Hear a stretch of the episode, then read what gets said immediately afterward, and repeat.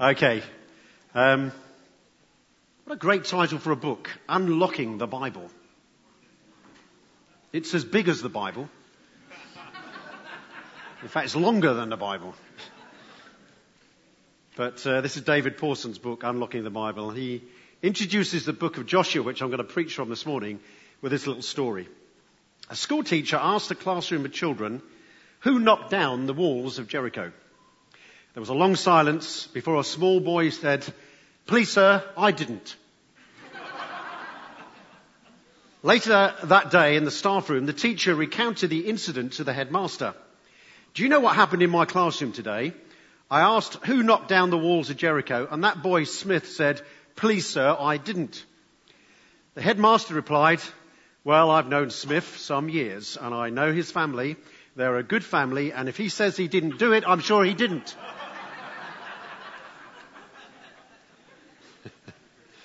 The headmaster later reported the boy's answer to a visiting school inspector, whose response was, it's probably not too late to find out who did it. Get them repaired and send us the bill. Such is the wisdom of school inspectors. Everybody know the story of the walls of Jericho coming down? Just raise your hands. Good. Okay, just in case you're feeling guilty because you may have done it. But uh, obviously no guilt in this church. Anybody got any guilt this morning? Are we a guilt-free church this morning? Anybody got any shame? Not, not, not about to give you any. I hope. It's not that kind of preaching here, right? Isn't it glorious that you stand before God, holy and righteous before him right now? So if the, if, if the trumpet call went and you were called up to heaven and Jesus wrapped this all up as a new heaven and a new earth, you would be there, bright, spangling, something or other, bright, spangling, uh, holy before God. Isn't that fantastic? That's all you need. But in case you're not sure about that, I'm going to preach for another half an hour to make sure you get it. No. Okay, turn with me to Joshua then. We're going to look at, dive into Joshua just in a couple of places, right at the beginning, and uh, chapter three. And um, rustle your mobile phone or look on the screen, that's easier. Chapter one, verse one says, after the death of Moses, the servant of the Lord, so the Lord said to Joshua, son of Nun, Moses, Moses' aide, Moses, my servant, is dead. Now then, you and all these people get ready to cross the Jordan River into the land I am about to give them, to the Israelites. I will give you every place where you set your foot, as I promised Moses. Your territory will extend from the desert to Lebanon, and from the great river, the Euphrates, all the Hittite country to the great sea on the west. No one will be able to stand up against you all the days of your life. As I was with Moses, so I will be with you. I will never leave you nor forsake you. Be strong and courageous, because you will lead these people to inherit the land I swore to their forefathers to give them. Be strong and very courageous. Be careful to obey all the law my servant Moses gave you. Do not turn from the right or to the left, that you may be successful wherever you go. Do not let this book of the law depart from your mouth. Meditate on it day and night, so that you may be careful to do everything written in it. Then you will be prosperous and successful. Have I not commanded you, be strong and courageous? Sorry, do not, yeah, be strong and courageous. Do not be terrified. Do not be discouraged. For the Lord your God will be with you wherever you go. Amen. Come on. We're getting more Pentecostal. Preach it, brother. Hallelujah. I'm told that's what they do in Pentecostal. Anyway, chapter three. We'll read from verse five. Joshua told the people, consecrate yourselves, for tomorrow the Lord will do amazing things among you. Now, if you haven't got that verse underlined in your Bible, just underline it now or highlight it in your Kindle or whatever you do in a mobile phone. I have no idea. But... Uh, consecrate yourselves, for tomorrow the Lord will do amazing things among you. You are consecrated. You are holy.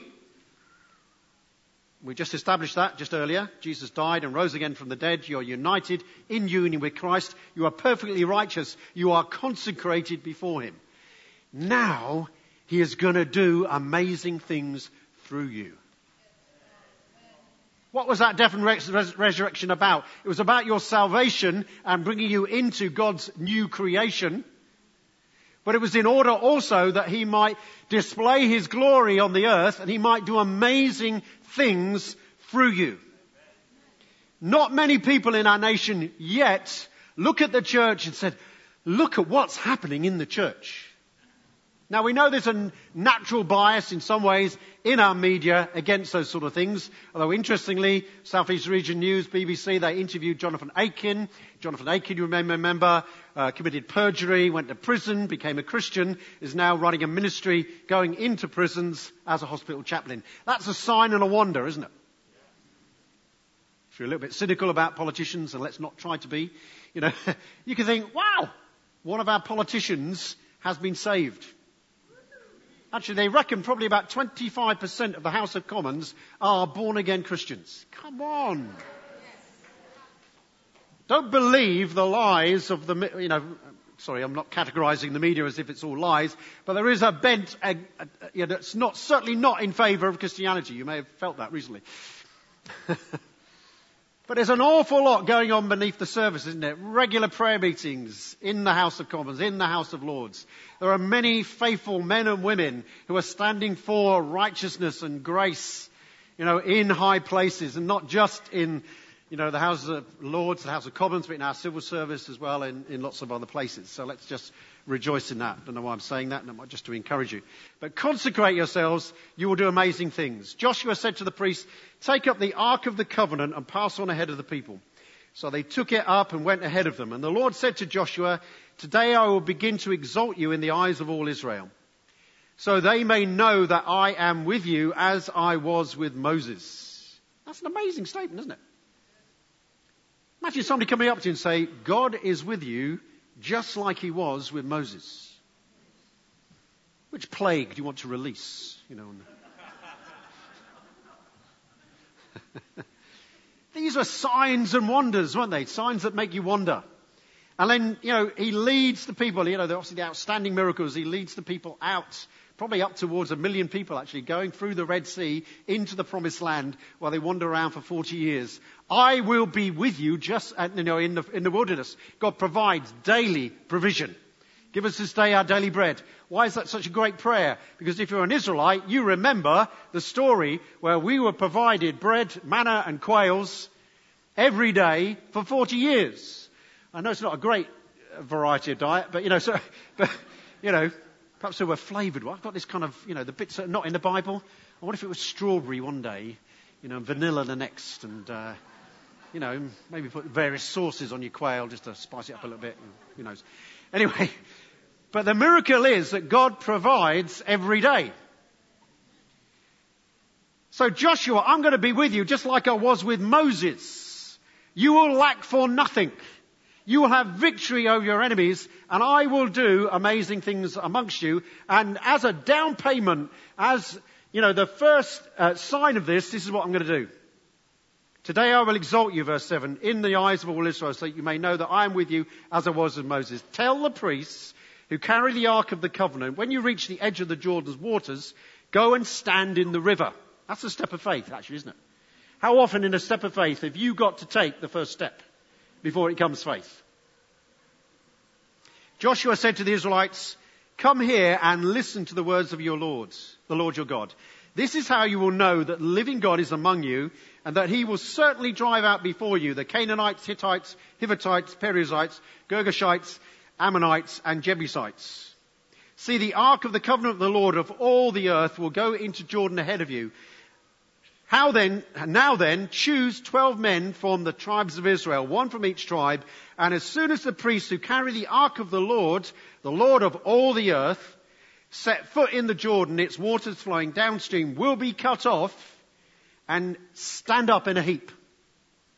Now it's interesting, if you're reading to chapter four and verse six, it says, in, you know, uh, it says each of you is to take up a stone on his shoulder, according to the number of the tribes of Israel, to serve as a sign among you.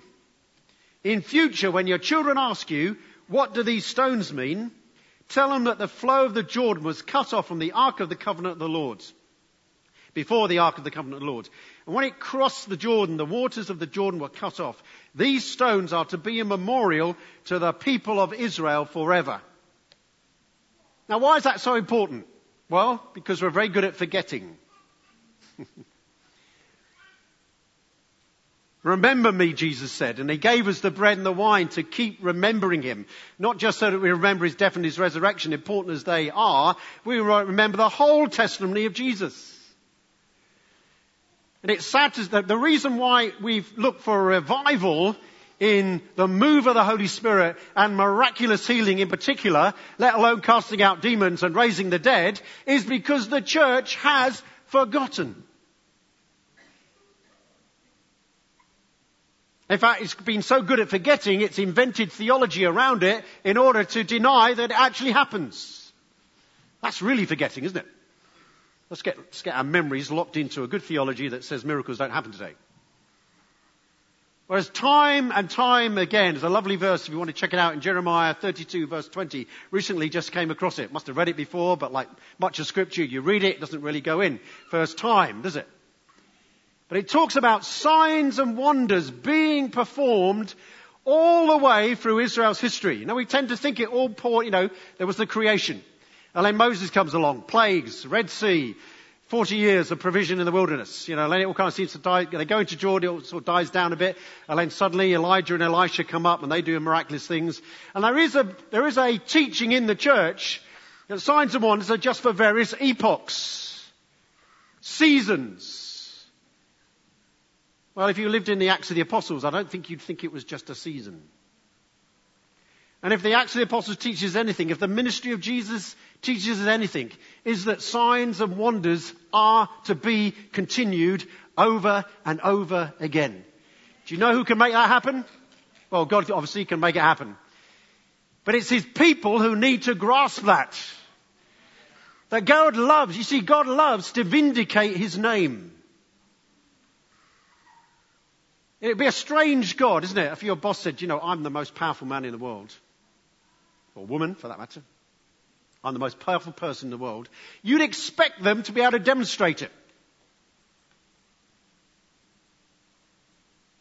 You know, the President of America can command a huge army and a huge arsenal of weapons, so wherever he goes, that authority and that sort of, whether it's a, you know, a threat or a promise, you know, goes with them. It's just a fact. It's invested in who they are, isn't it? And God is the most, God's far more powerful than that, and is investing that power in you and me, so that we re- might release the kingdom here on the earth. We are growing in that, and you know, finding that God is, is able to do that more and more. I can't see the time. What is the time? Oh, twenty-two. Okay. I saw the second hand and it was five to one. I thought, what have I been doing for the last half hour? If you don't know David, don't expect anybody else to. You know, you're crazy if you don't talk to yourself. Steve Backlund's book, You're Crazy If You Don't Talk to Yourself. We're talking to yourself all the time. So start talking to yourself about faith. Start talking to yourself about the things that God is saying to you in your life. Now, here's a thought. Joshua is being commanded to be just like Moses is, and God is giving him the anointing, the commissioning and the anointing to do the same things that Moses did. And Jesus would call us to do the things that he did. In fact, he's called us to, even John fourteen, twelve, to do greater things. But Joshua, it's interesting here, Joshua is in this stage of transition. And if you read your update, you would have known this is, this sermon is called Training in Transition. Now just think for a moment, the transition that Joshua is going through. I mean, why does God at the beginning of this chapter have to say, do you know, Joshua, Moses is dead? I know, Lord, you just, you know, I was kind of there. you know, we don't know the time scale. Maybe it was previous week or month or whatever it was. Okay. But Moses is dead. And God, you know, so why does Joshua, so why does God have to emphasize to Joshua that Moses is dead? Moses is, my servant is dead. I know. We buried him, or whatever we did with him. Put him in a cave, or I've forgotten what they did with Moses, but you know what I mean. Sometimes we need to hear God show us that we are moving from one season to another. True. Come with me as I just describe this journey for you. So I would say that the church here at Eastgate is in a change of season. And in some ways, I started this message with the, with the, the idea that we're in transition. Why do I think we're in transition? Really, because for the last nine or ten years, we've been laying a foundation. Yes, folks, we are only laying a foundation. I know we have a, big, a brand new building, which is symbolic of all that God's going to do amongst us, and we're, you know, we're be, uh, saving for a, an uh, um, annex. Thank you, and you can see it, they're already starting to build it. All right. Um, But we're in a transition. So for the last nine or ten years, we've been laying good foundations. And you could describe those foundations in all sorts of ways. We've been laying a kingdom culture foundation, a supernatural way of living foundation, a culture of honor. In fact, when we first came back to Bethel, that was the word that stood out from us from all the sessions, sixteen sessions in four days, Danny Silk School of Transformation. And it was culture, culture, culture, culture, culture. And I remember t- turning to Pete and Jim, the other elders at the time, and saying, if we go down this route, we are going to change, we're going to have to change, we're going to want to change the culture of our church. Why? Because uh, another thing that Danny Silk had said to us, what kind of culture will host a move of God? If you want to, I think it was Bill Wilson from, from New York, you know, the Kids Club fame, said, if you want to see something different happen, you've got to do something different, or words to that effect. If you want to see something change, you've got to do something you didn't do before. That's part of the season of change. God is saying to Joshua, it's been great, you've been going around, sitting out the tent of meeting, being in the presence of God, but now it is a change. Now is the, t- your, now's the time for you to step up into a new role, taking over from Moses and leadership. And of course, with him, the people have to step into a new role as well. Folks, you uh, need to step into a new role. A new perspective. Can you imagine? I mean, we've been praying, and uh, Andy Merrick was, you know, prophesying about a revival coming in the southeast. Can you imagine what that's going to look like? Let me give you a concrete picture of what that's going to look like. Now, be honest here. How many people come in on a Sunday morning and generally sit in the same seat? Oh, it's only half a dozen honest people. I thought you were all holy. Well, you know, we may, we may have solved that problem. Hallelujah. But imagine you come in on a Sunday morning and there are no seats.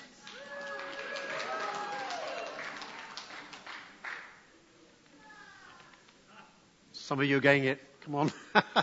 There are no seats because, and there, and there are more people you don't know the names of. I mean, even just recently I talked to somebody who'd been coming for two years, and I said, how long have you been coming? I've been coming two years. Really? How did that happen?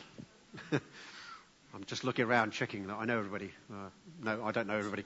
I don't expect to know anybody, and gloriously, I will never know everybody because God will keep on blessing and adding to our number. Those that are being saved and healed and redeemed and brought into the glorious body of Christ. That's you and that's me, ready for the new heaven and the new earth when Jesus comes back. Come on. There's a change of season. How many of you personally are going through a time of transition? This could be in your own life, in your family's life, in your career, your job, or in your community, or even beyond that. Just raise your hands. How many people? I knew it. Hallelujah. You are listening to the Holy Spirit speaking to you, because I wasn't intending to, I wasn't giving this sermon originally. And God had just been impressing on me the importance of transition. Now I believe that that, that applies to us as a church, that we have come to the end of the beginning. you know, this didn't happen overnight. This has been over a number of weeks probably, or months even. In order that we might prepare, so God brings the, our prophet amongst us, Andy Merrick, our dear friend from Scotland, and he says, I see this rising tide. If you're not familiar with the word, it's very simple. It was like in the days of Noah. God will come down from above like the rain from above, but there will also be a kind of rising up within. And there's this beautiful picture of something's going on in your heart. Something, something's going to excite you. Something's going to get you sort of moving. The Holy Spirit is, as Jesus says in, in John chapter seven, you know, the Holy, those who believe in me, streams of living water will pour out from them. There's the revival passage right there, isn't it? So we we need to almost like gear up, as it were, gear up in your own mind for, because change is here to stay. The last seven words of the church, we've never done it like that before. There's always something changing here, isn't it? Ah, glory. When people say that, I'm like, hallelujah. We're never going to settle. There will be some things that are permanent. And I'm going to give you some four things that are permanent in a time of transition, which you can apply into your personal life, into your family life, into the community, and here in the church. Four things that God addresses Joshua around, and those are, they're very simple. Firstly, in a time of transition, and you know, sometimes transition is difficult, sometimes it's rough, it's not comfortable to change, is it? And it couldn't be comfortable in any shape or form for Joshua to contemplate, having wandered in the desert for forty years, having held on to the promise of God for forty years, suddenly, I mean, you know, surely this is the time for Joshua to, ret- to, to retire. But Joshua, like Caleb, Caleb's what, about eighty when he enters into the promised land, you know, full of faith, full of strength. My strength is the same as it was forty years before. That's what is said about Caleb and what Caleb says about himself. I love Caleb. Any Calebs here? Anybody over sixty? Anybody over sixty? I'm looking at people over sixty. Come on, put your hands up. What a young church we are. Anybody here under sixty? Oh, good. Right. Number one lesson about going through a time of transition. Stay in the presence of God. It's easy to say, simple to say, isn't it? But keep your mind on Jesus. Make sure that in all the minor things of your life, you are majoring on the major thing, which is Jesus, the Father, the Son, the Holy Spirit. His presence in you.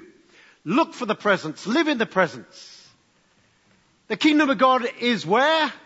Within you. How near is the kingdom of God? Very near. So the kingdom of God, in all its power, in all its majesty, it's all its powerful presence, it's in you right now. Put your hand on your heart. I have the kingdom of God in me. I'm a warrior in the kingdom. I release the kingdom. I am a kingdom person. I'm one of the greats in the kingdom of God. We're all greats in the kingdom of God. Which doesn't mean it brings it all down. Oh, right, everybody else is like that. Oh, dear. No. Why? Because we're all seated with him in heavenly places. Hallelujah. You're simultaneously sitting on your chair in Eastgate and simultaneously you are seated in heavenly places with him. You have the presence of God in you. This is slightly aside. If you want to activate, one of the easiest ways of activating the presence in you is praying in tongues. Just want to keep, I'm on a bit of a thing with tongues. Right? Keep encouraging you to pray in tongues. You know, we, we have been so steeped in Western intellectual enlightenment thinking. And just hang on to one of those words if you don't understand the others. We're so rational. We're so mind orientated that we forget that something we don't understand with our mind is actually vitally important to our spiritual strength. And that's why God, you know, why praying in tongues, even more than speaking out in tongues actually, is to edify you. Paul emphasizes that when he says speaking in tongues must be interpreted so that you can actually understand it. But when you pray in tongues, hallelujah, you don't have to understand it. You are given the peace that passes all, stay with me, all, all understanding. Just say to your mind, don't worry about understanding praying in tongues. If it goes on for a quarter of an hour, don't worry. Your brain will still be there when you finish. Let's keep exercising. You want to release more miracles in your life? Pray in tongues. What did Jackie Pullinger do when she, you know, when she didn't see any breakthrough in uh, the, the walled city in, in Hong Kong? She prayed in tongues by the clock, she says, for a quarter of an hour every day. And then suddenly, people who've been addicted to heroin for years were, were, you know, were getting set free, and all sorts of miracles were happening. What would it look like if we were a church and were praying in tongues? Or, you know, and I just recommend you can do it by the clock, but I'd recommend you do it wherever you go. I like to start in the shower. It's a great place. Naked before the Lord. No, no, don't go there.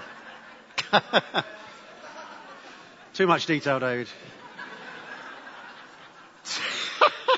Transparent. People, no, no. Pray in tongues anywhere, wherever you go. Whether you got your clothes on or not. But number two. Quickly recovering. You probably know you're there already before. Be strong and courageous. Now notice, you could get a little bit frustrated here with the Bible. Anybody been frustrated with the Bible before? Come on, be honest. So, don't have to understand it all to live in it, by the way. Be strong and courageous. Be very strong and very courageous. Repeat it at least three times. And actually at the end of that chapter, the two and a half tribes, you know, who don't go into the promised land, but fight in the promised land, they come to Joshua and say, be strong and courageous. So being strong and courageous is something you can encourage one another in. But have you noticed, God doesn't tell them how. How can you be strong and courageous? All he does, all he does, is give them his word. That same word created the universe. Currently, we're on, uh, according to Brian Cox, he's estimated by, through the Hubble telescope, that we're, lo- we're looking at, and you've probably heard me say this before, at two trillion galaxies in our universe. He set the stars in space. What? With a word. Let there be light. Let's have some stars. Boom. I don't know, did all trillion come into place at the same time? Well, who cares? I mean, I mean, sorry, it does, it, it might matter, but it's speculation. But you imagine that. So when God speaks into your heart, the same power that created the universe, the same power that raised Jesus from the dead, is saying, be strong and courageous. Do you know, courage is a choice. So when my wife wanted us to, you may have heard this story before, but it's great fun, so I'll just quickly tell it. She wanted us to have an experience together. My three teenage sons, the oldest one was about to get married. We were booked into a holiday in the south of France, and she wanted to do something adventurous. She went on to, on, onto the internet and found one of the most adventurous things you can imagine. White water rafting without the raft.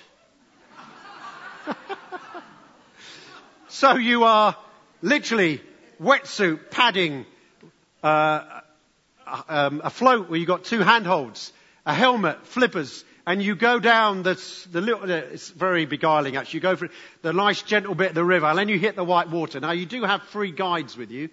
God bless the French guides.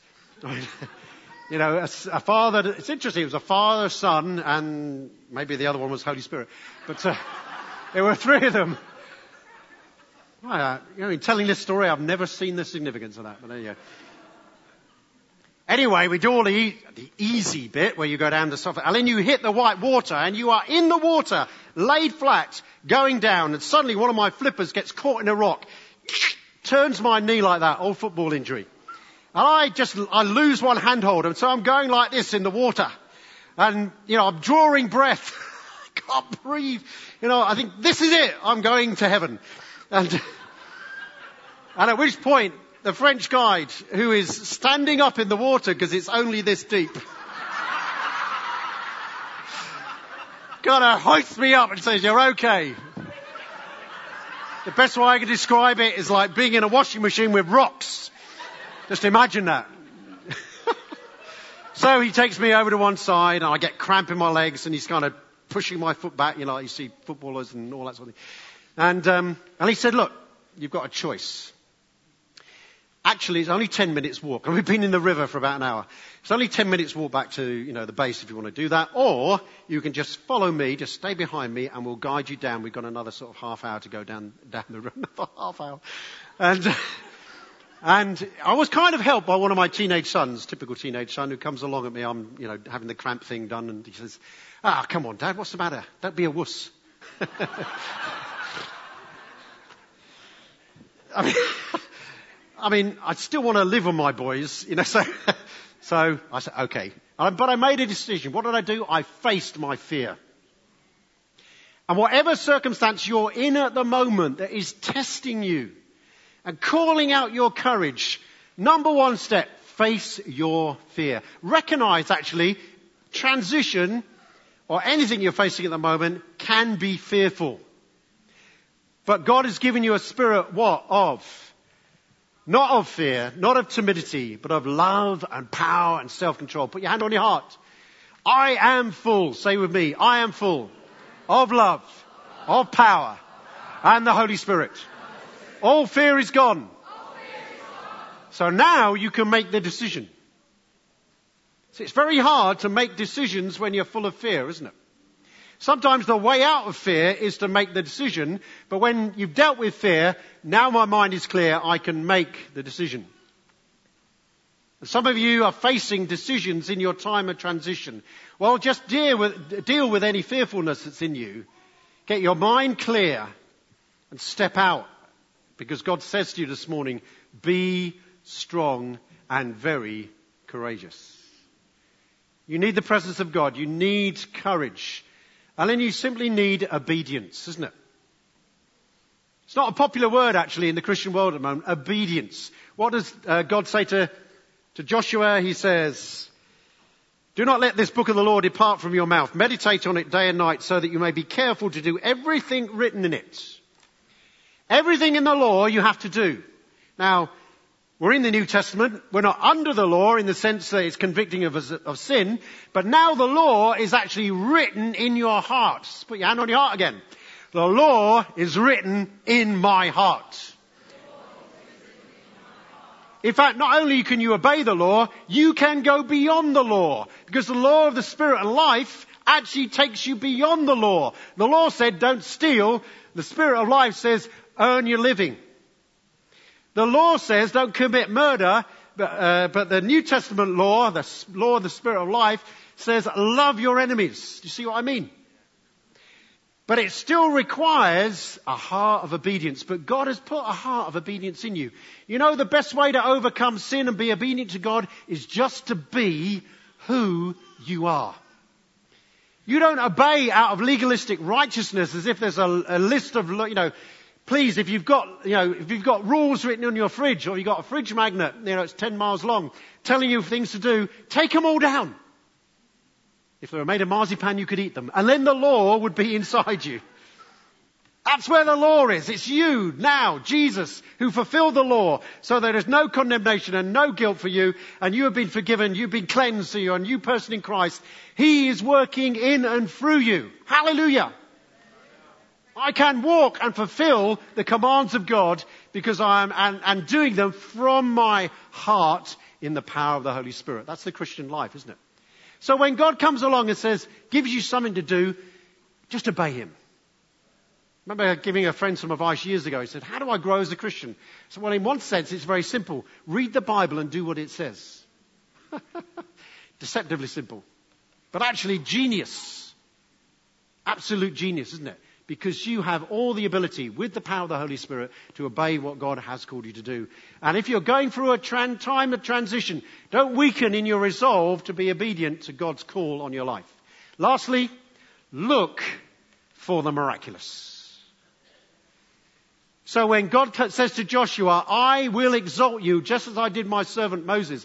How does he demonstrate that? Why? I will exalt you by doing the same sort of things I did amongst, uh, for Moses. I will stop the water of the river Jordan so that all your people, probably a million plus people, could go into the promised land and go onto the walls of Jericho, which do come down, and it's not their fault.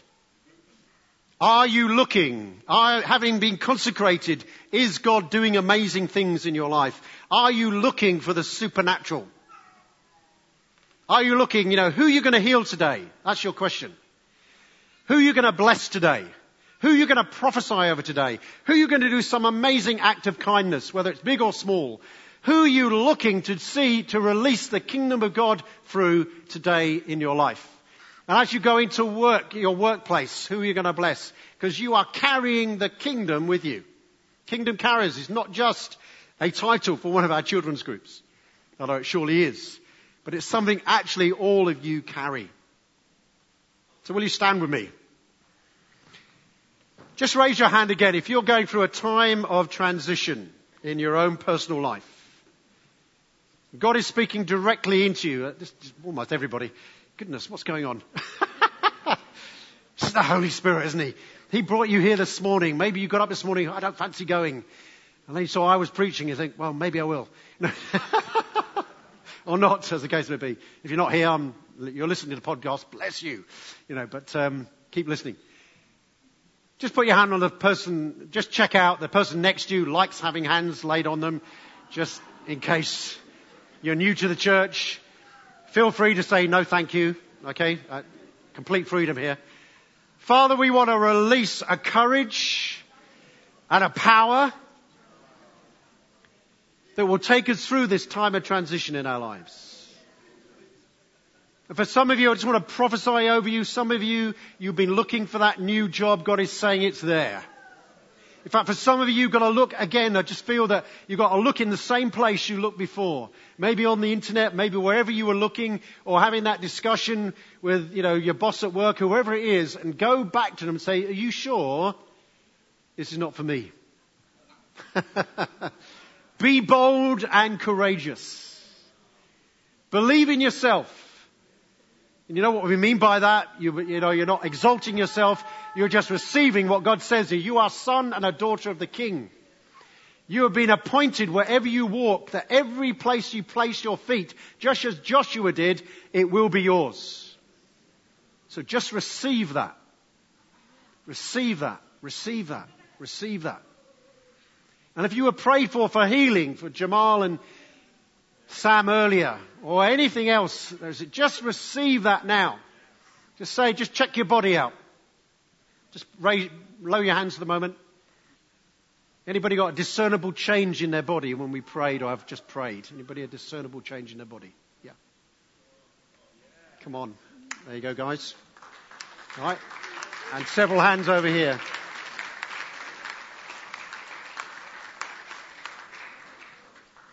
Build something, and just lay your hands on Jamal and Sam. Thank you guys for hosting with us today. Father, we pray for your anointing on them, your blessing on them.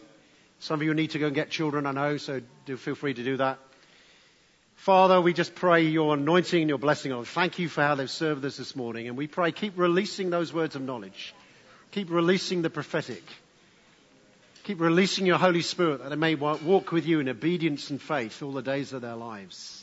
And the lessons you're putting into their lives will make them strong in you in the future.